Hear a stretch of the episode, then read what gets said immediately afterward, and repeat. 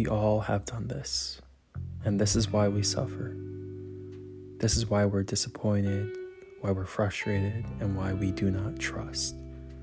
The reason we feel anxious about money or about attracting a divine love isn't so much because of the fear, but because of the uncertainty. The uncertainty is what kills us. Will this happen? Can this happen?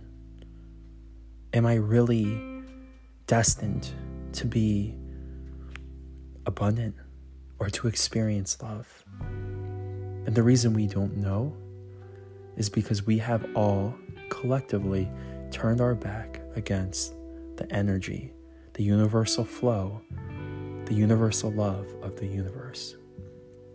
We have all chosen external sources of pleasure, external sources of validation, external sources of happiness.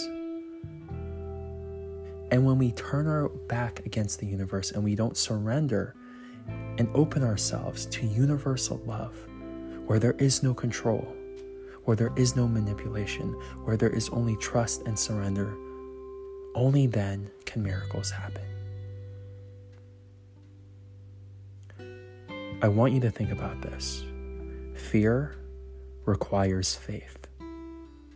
Just as you say, this will never happen, that takes faith, because you don't know if it will happen. To say, I will never be successful, that takes faith. We have given our faith to fear.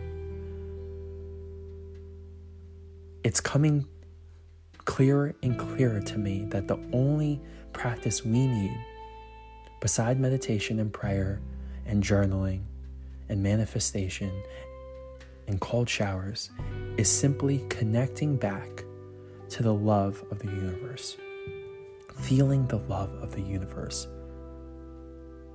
If we're living in fear, we cannot allow the universe to create miracles. If we live in fear and we doubt, we are literally stopping ourselves from receiving a miracle. Let's give our faith to abundance and love, not scarcity. I love you all.